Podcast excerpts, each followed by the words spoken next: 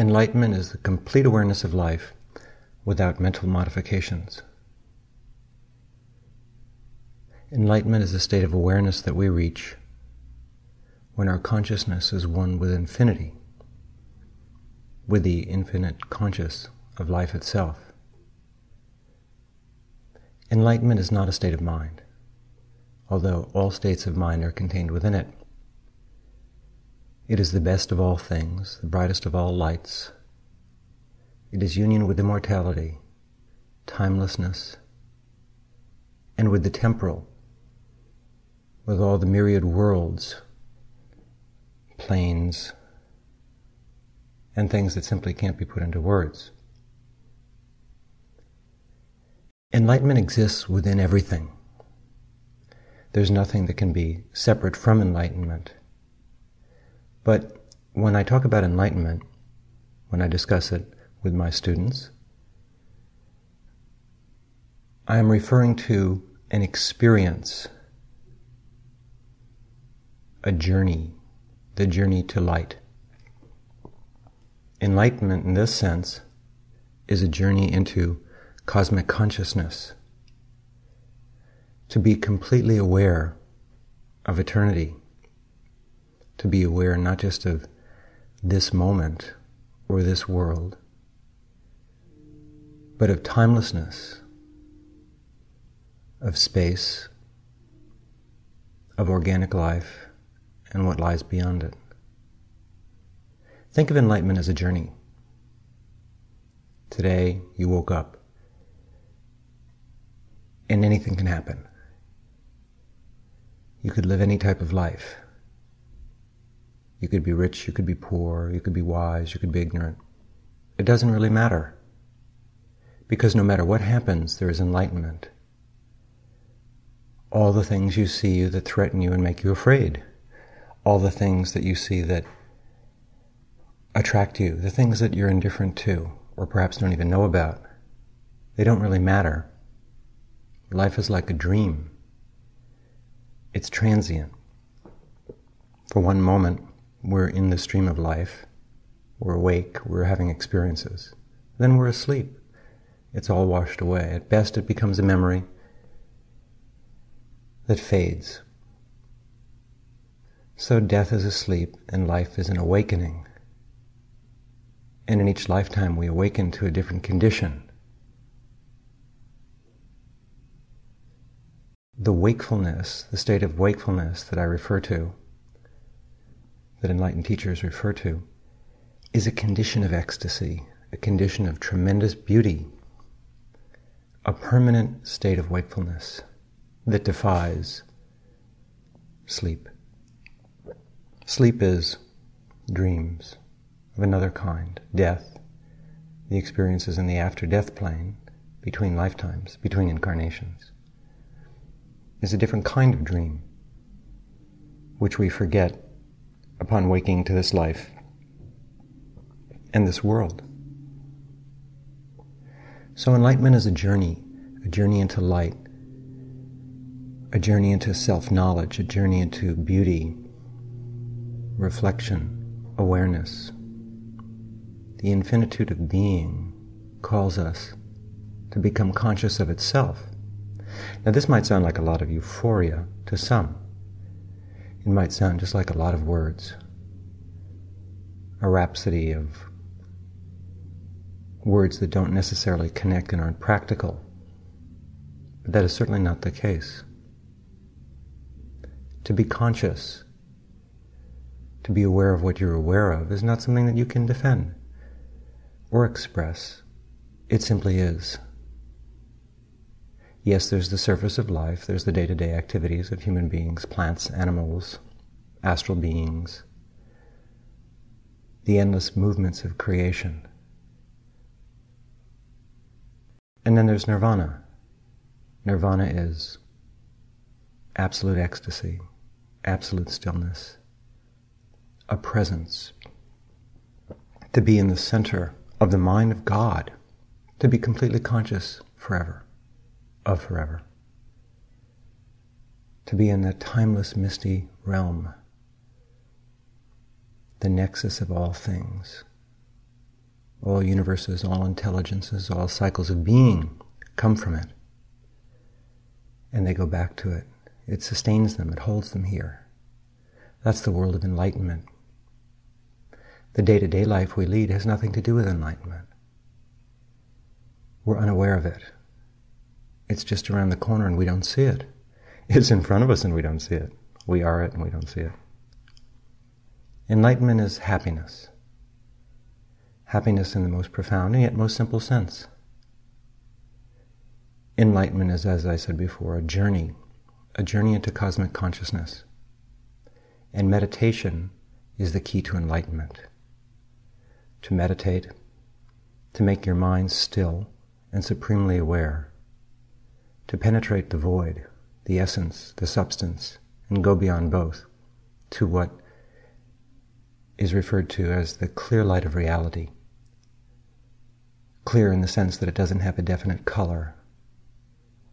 Light in the sense that it's not solid, yet it is pure energy. Reality in the sense that it is that which is most real, that which is actual, meaning it doesn't change, it's always here. The pathway to enlightenment is your life.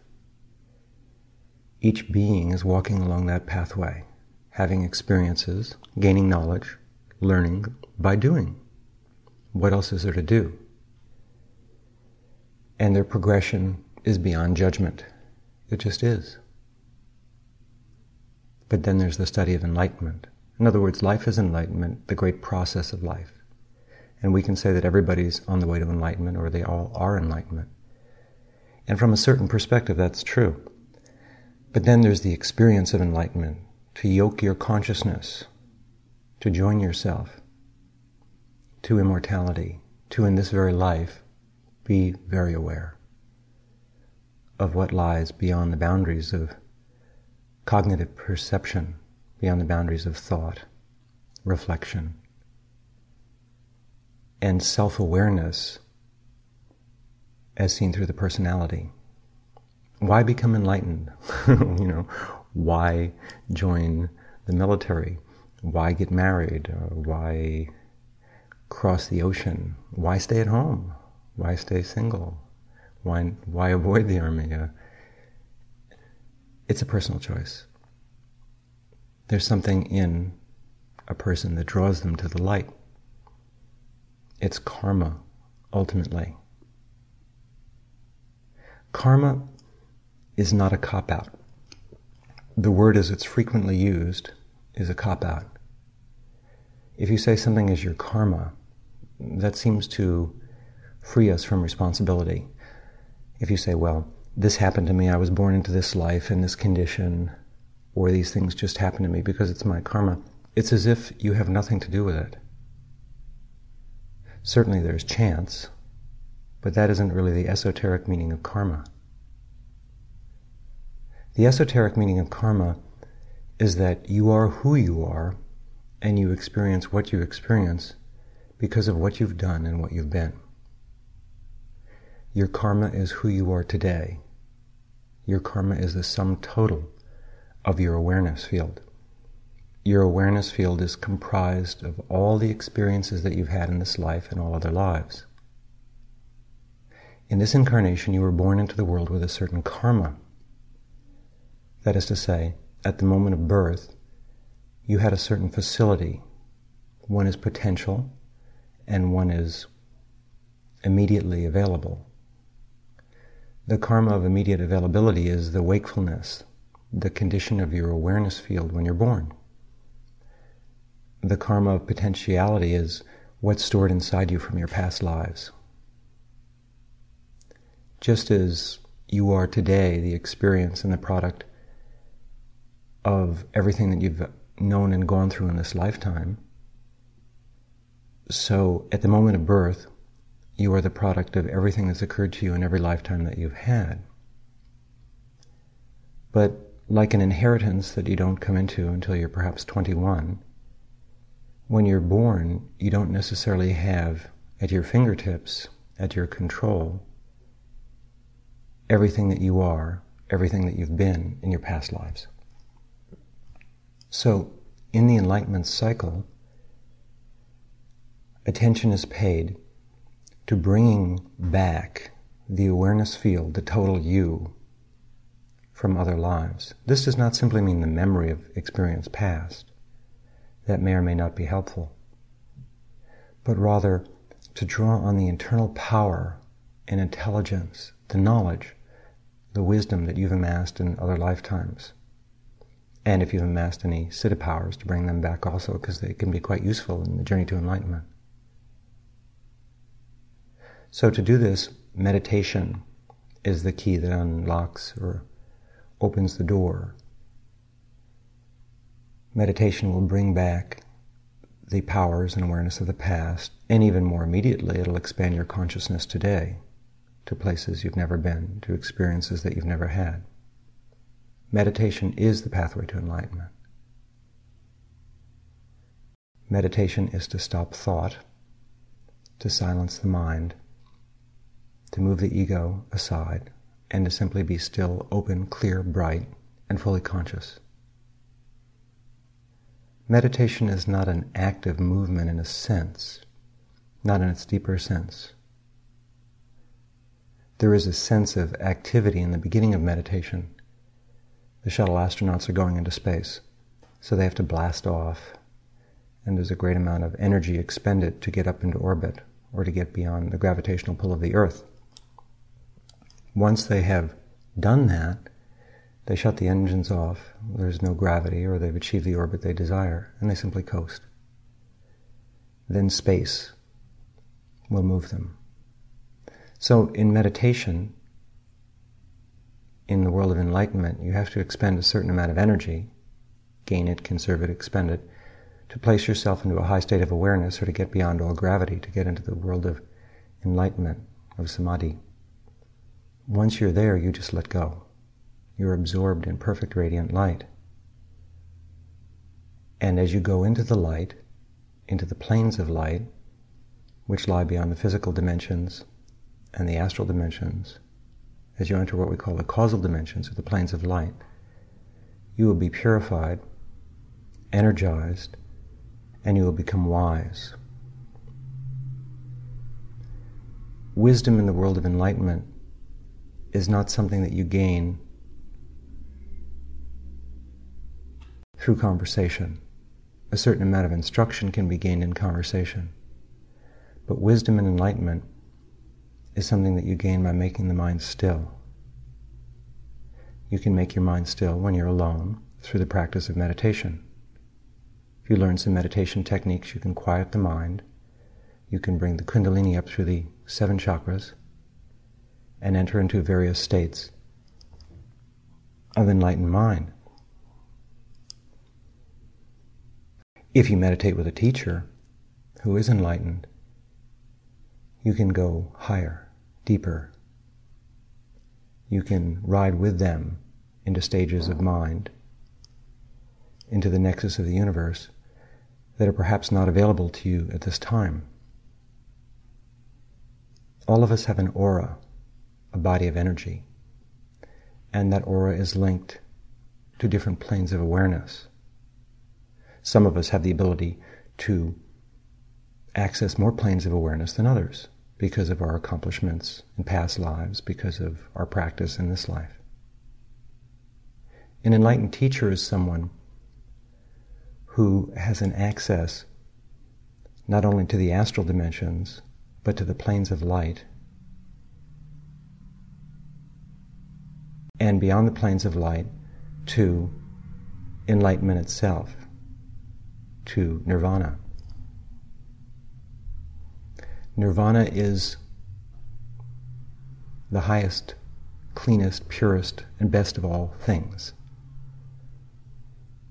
And if you meditate with an enlightened teacher, if you sit with them and silence your mind as they go into nirvana, as they experience the clear light the suchness, the thatness of perfect radiant oneness with all being, you will be, according to your lucidity, according to how well you meditate, able to travel with them. The pure power of their aura will bring you on a metaphysical journey. into the world of perfection. So a teacher is really invaluable, as is personal practice. Each day you should meditate twice a day, in the morning and evening, and still your mind. A teacher will instruct you in chakra meditation and how to silence the mind and raise the kundalini. The teacher will also instruct you in how to stabilize your energy field, increase it, decrease the loss of energy in your life, how to be balanced, how to have power, and how to be wise, and how to be funny, of course. It's a testing process, really. A testing process with yourself and a testing process with your teacher. The purpose of enlightenment is certainly not the teacher, nor is it you. It doesn't have a purpose. Enlightenment simply exists. And if you would like to reach it, if you would like to attain it, if you would like to go beyond suffering, pain, frustration, and the limited happiness that can be experienced in any form, then you need to journey to enlightenment. So, individual practice is to meditate twice a day, and when you're not meditating, to groom your mind, to eliminate hate, doubt, fear, anxiety, negative thoughts, emotions, and stages of awareness that limit your consciousness, that bind you to a sense of self, of ego. This is the practice of mindfulness, of monitoring your mind all day and all night. It's enjoyable to just simply remove things that make you unhappy from your mind, to clarify your emotions, and to lead a happy and productive life. Then you need to see your teacher, to sit in meditation with them, to take journeys with them, to high energy places, places of power, where it's easier to meditate, where it's easier to access higher dimensions. The relationship with the teacher is not really a relationship.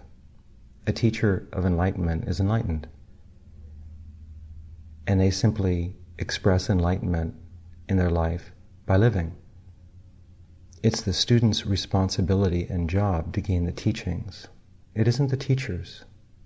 The teacher's job is just to be perfectly enlightened. In this era, we've grown to have a sense that it is the responsibility of the teacher to cause the student to learn.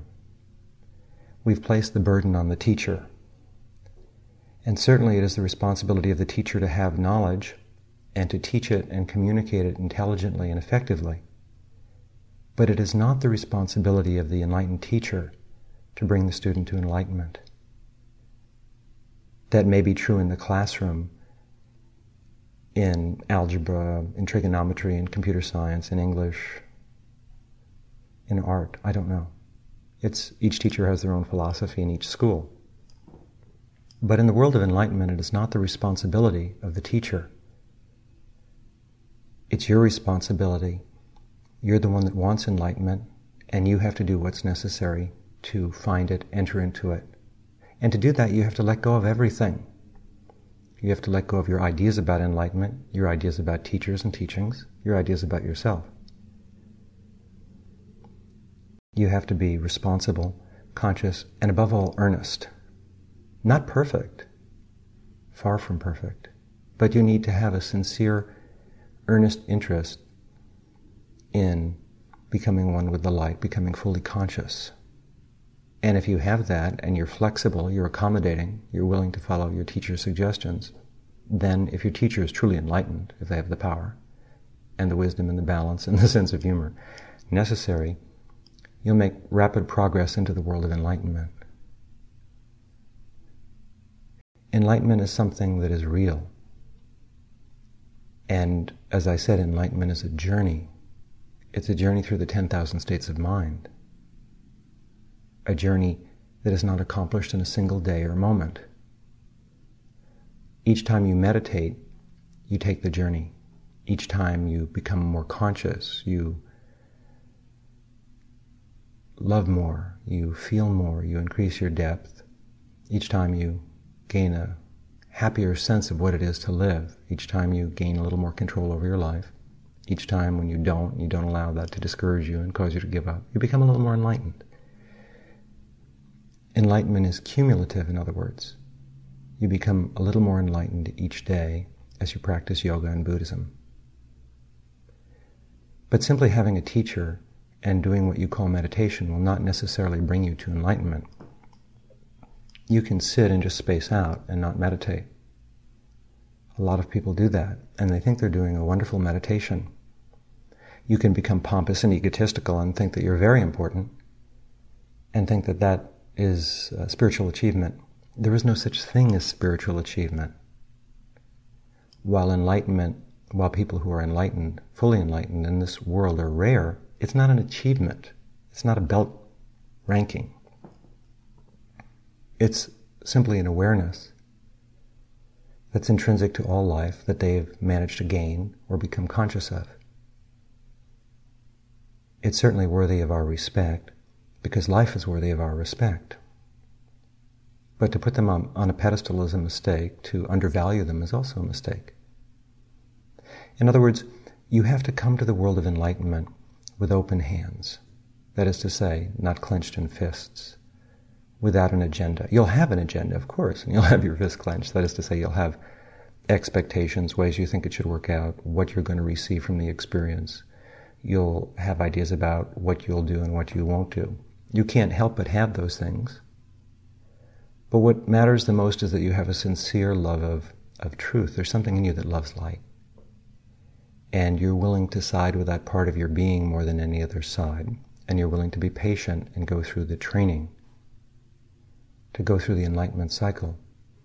You're not vain enough to think that you will necessarily become fully enlightened in this lifetime. It doesn't really matter. There's no time factor. Yet you would like to become as fully conscious as possible in this life before death because it makes life more enjoyable to be fully conscious. And also in your next lifetime, you get that consciousness back. It returns to you partially at the moment of birth and as you are drawn back to meditation fully. So it's something that you can't lose. In this lifetime, you can lose everything. You can amass a fortune and it can be lost. You can have a healthy body and it can get sick. People you love can leave you or experience misfortune. They can die. Everything passes here. And when you leave this world, you lose the body that you've developed down at Gold's Gym you lose the mind that you've educated at the universities. You lose everyone and everything. But you don't lose enlightenment or any spiritual knowledge that you've gained in this or any other lifetime. It's inside you, it's in potential. So the answer is to bring it back, to become more conscious, more aware.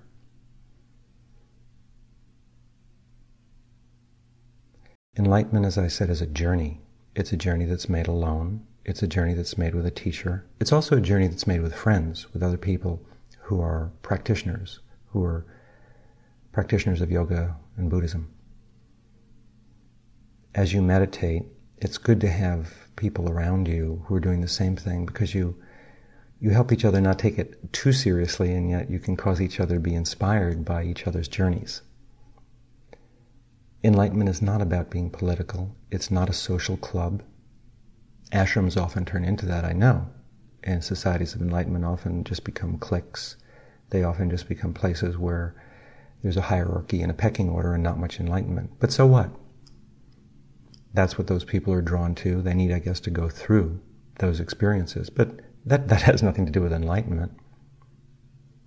Enlightenment is the experience of light. It's something that you experience twice a day when you meditate in the morning and evening it's something that you experience in between those times. Because in your meditation, you open your awareness field to a higher degree of light, and then you experience that light and increase it through the practice of mindfulness throughout the day.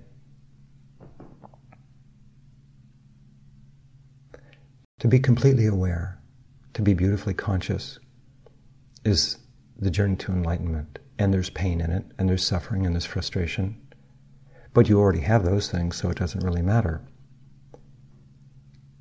But there's ecstasy beyond comprehension. So, my suggestion, if you're drawn to the world of enlightenment, if you're interested in it, most of all is to learn to meditate not just to read a lot of books about it, not just to talk to people about it. Those things are inspiring, perhaps. But the key to all enlightenment is to have personal experiences in the world of light. And all you need to do that is to meditate twice a day, to learn to practice mindfulness, to lead a simple, economical life, to work happily at whatever your tasks are, and to use them to help you achieve perfection. And if you're able to, to have a teacher, to be with that teacher, to follow their instructions to the letter, if not more so, about how to meditate, how to lead a balanced life, how to gain power, wisdom, to have a sense of humor, the things they show you. And you must be accommodating with your teacher. It is not the job of the teacher, it is not their responsibility to cause you to be enlightened. It is your responsibility to do that. And so your responsibility means that you have to have a sense of humor about your teacher and the impossible things they ask you to do. They seem impossible to you only because you haven't done them. But the teacher will show you, if you're a good student, if you're patient, or maybe even if you're a bad student and you're impatient, how to increase your capacity to do things, how to do things that uh, seem impossible. At five, it might have seemed impossible that someday you'd read and write and work and go to the university and do all the things you might do today. But you do them now, and it's no big deal. So, an enlightened teacher is someone who has powers, who has awareness fields and access to them, who can do things that would seem impossible to the average person. They can, I guess, what you'd say, uh, perform miracles, although the real miracle is that the gold light of enlightenment, the pure light, shines through them. And that isn't their miracle, that's the miracle of enlightenment that's available to all of us. So, with the teacher, it's necessary to be sensitive to their directions. Most of the time, they won't say much, they just walk around and they're enlightened. And you have to be very still and silent to understand what they're saying. That is to say, to see how they open the dimensions and to learn how to do that yourself. All the physical teachings, all the exoteric teachings, the things that can be discussed and explained, are only designed to give you the type of life that will allow you to practice the esoteric teachings, the exoteric or outer teachings show us different techniques and methods for achieving the kind of life that will allow us to enter into higher planes of awareness and become enlightened. The esoteric or inner teachings, which only an enlightened teacher can deal with, are experiences in infinite awareness, experiences in infinite consciousness. They are the journey to enlightenment. The esoteric experiences are the experience you will have with your teacher when they meditate and when through the personal power of the Kundalini, they empower you and lift you into higher dimensional plateaus, into fields of light. In other words, the esoteric teachings aren't something that you can express. They are the experiences in the planes of light, in the causal realities.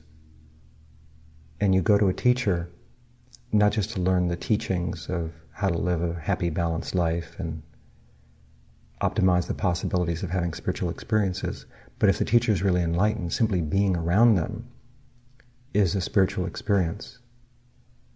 And then your job is to go home and learn to meditate and achieve those states on your own. Go back and see them, and they'll take you further, deeper, make more suggestions.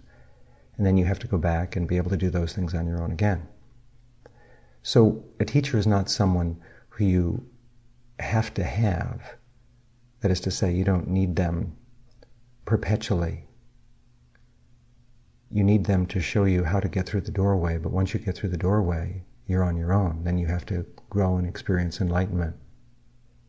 And then you come back if you want to go through a higher doorway and so on and so on. And they show you how to refine yourself until you're able to enter into nirvana on your own and then no more teacher, guess what? Only enlightenment everywhere. At the beginning, in the middle, and the end of all things, there's only perfection. And that's the perfection of enlightenment that is nirvana, that is here, right now.